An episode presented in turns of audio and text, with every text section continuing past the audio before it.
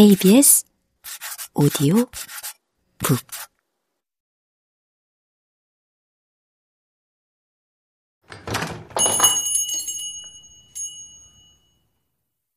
나는 가버스라는 가게로 들어갔다. 그곳은 건장하고 나이 지긋한 유대인 남자들이 카운터에 서 있는 옛날식 철물점이었다. 그중 한 명이 수도꼭지와 헤드를 한 손으로 받았다. 역시 대머리였고 입에는 시가를 물고 있었다.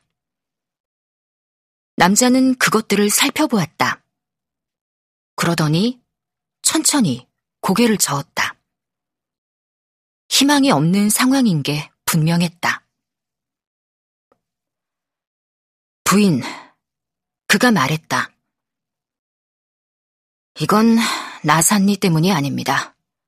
나산니 때문은 절대 아니에요. 그는 계속 고개를 절레절레 저었다. 희망이 없기를 바라는 것 같았다. 그리고 이건요. 비어있던 다른 손으로 회색 플라스틱 나사 바지를 집어든 그가 말했다. 이건 그냥 쓰레기예요. 나는 절망적인 심정으로 거기 버티고 서 있었다.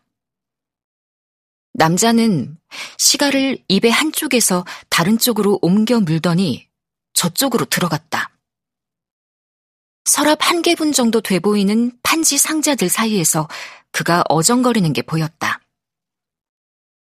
그는 상자 하나에서 무언가를 꺼내더니 마술처럼 수도꼭지에 고정된 헤드를 들고 카운터로 돌아왔다.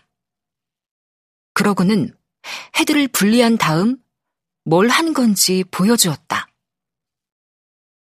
회색 플라스틱 나사받이가 있던 곳에 반짝이는 은빛 나사받이가 자리 잡았다. 사내는 아주 쉽게 헤드를 다시 돌려 끼웠다. 아, 내가 탄성을 질렀다. 고치셨네요. 문제를 해결했다는 승리감과 그것을 부인하면서 느끼는 흡족함 사이에서 오갈 데 없어진 남자의 입꼬리가 비틀려 올라가며 음울한 미소를 지었다. 금속이에요. 수도꼭지 안쪽에 완벽하게 딱 맞는 나사바지를 톡톡 두드리며 남자가 철학적으로 말했다. 이건 그가 플라스틱 나사바지를 다시 집어들며 말했다. 이건 완전히 쓰레기고요. 2달러 15센트만 주세요. 나는 그에게 무한히 감사를 표하고 돈을 건네준 다음 두 손으로 카운터를 움켜쥐고 말했다. 작은 걱정거리가 수월하게 해결되니 너무 좋네요. 남자가 나를 쳐다보았다. 자, 버라이어티 쇼의 시작을 알리는 것처럼 손바닥을 위로 하고 두 팔을 활짝 펼치며 내가 말했다. 덕분에 저는 해방돼서 더 큰 걱정을 할 수 있게 됐어요. 사내는 계속 나를 쳐다보았다. 그러더니 시가를 다시 옮겨 물고는 말했다. 방금 말씀하신 거요. 그건 진짜 맞는 말이에요. 나는 행복해져서 철물점을 나왔다. 그날 저녁 나는 그 이야기를 작가인 로라에게 했다. 그 사람들이 진짜 네 사람들이네. 로라는 그렇게 말했다. 같은 날 저녁 늦지막이 나는 뉴요커인 레너드에게도 같은 이야기를 했다. 레너드가 말했다. 그 사람 너무 비싸게 받았어. 거리 공연은 상점에서, 버스에서, 우리 각자의 아파트에서도 이루어질 수 있다. 이 공연을 표현하는 행동이, 그리고 오랫동안 주고받는 대화의 리듬이 완벽해지려면 표현 양식에는 배우들이 충분히 있어야 한다.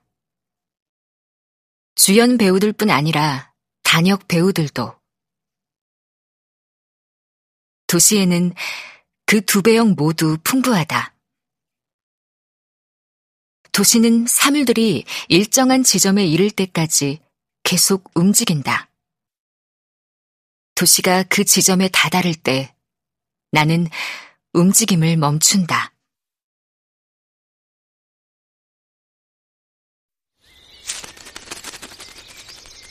KBS 오디오북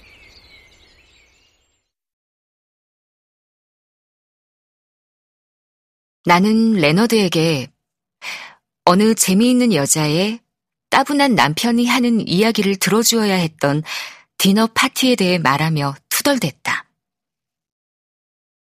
철판간 친구구먼.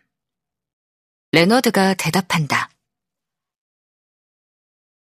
자기도 좀 알아달라. 이거겠지.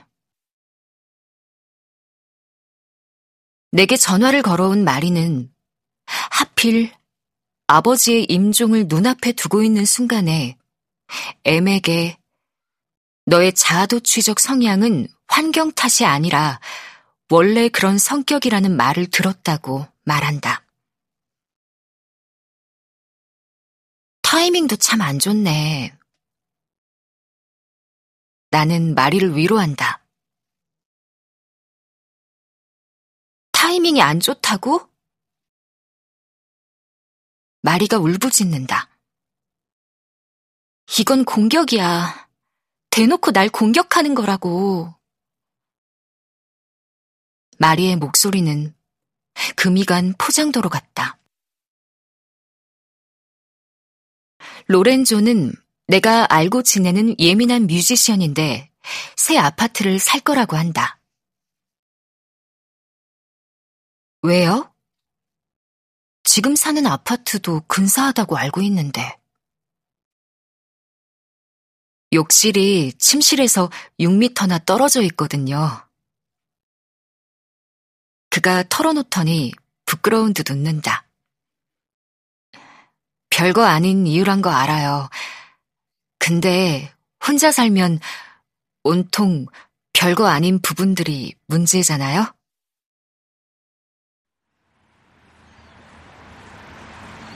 나는 거리에서 우연히 제인과 마주쳤다. 우리는 늘 자살할 것 같은 목소리로 말하는 여자에 대해 이야기를 나누었다. 그 여자가 며칠 전 아침 7시에 제인에게 전화를 했는데, 제인은 그 전화를 활기찬 목소리로 받아준 모양이다. 오해하지 말아요. 제인이 말했다. 내가 이타적으로 굴었다거나 뭐 그런 건 아니니까. 그 여자 기분이 바닥이길래 좀 끌어올려 주려고 그런 거예요. 내가 바닥까지 숙이기엔 너무 이른 아침이라서. 그냥 내 허리를 보호하려고 그런 거라고요. 내가 알고 지내는 사람들은 이 도시 그 자체처럼 넓은 범위에 걸쳐 있지만 하나로 어우러져 있지는 않다. 내 친구인 사람들이 서로 친구는 아니다. 가끔씩 내 세계가 확장되는 기분이 들고 뉴욕 사람들이 모두 동료로 느껴질 때면 이런 우정들은 느슨하게 연결된 목걸이의 구슬처럼 느껴진다. 각각이 서로 닿지는 않지만 그럼에도 모두 내 목 아래쪽에 가볍지만 단단하게 자리 잡고 있어서 내게 마법 같은 따스한 연결감을 불어넣어주는 구슬. 그럴 때 삶은 내가 소중하게 여기는 도시의 정수를 다시 말해, 변두리에서 살아가는 삶의 빡빡하고도 독특한 면을, 그 모든 것을 매일 새롭게 짜맞춰야 하는 데서 오는 위태로움과 짜릿함을 보여주는 것 같다. 도시의 가혹함이 매력으로 다가온다. 아, 갈등하는 일의 즐거움이란, 불확실한 일들의 매혹이란, 골치 아픈 인간관계 만세. 무례한 사람들이여, 당신들이 최고입니다.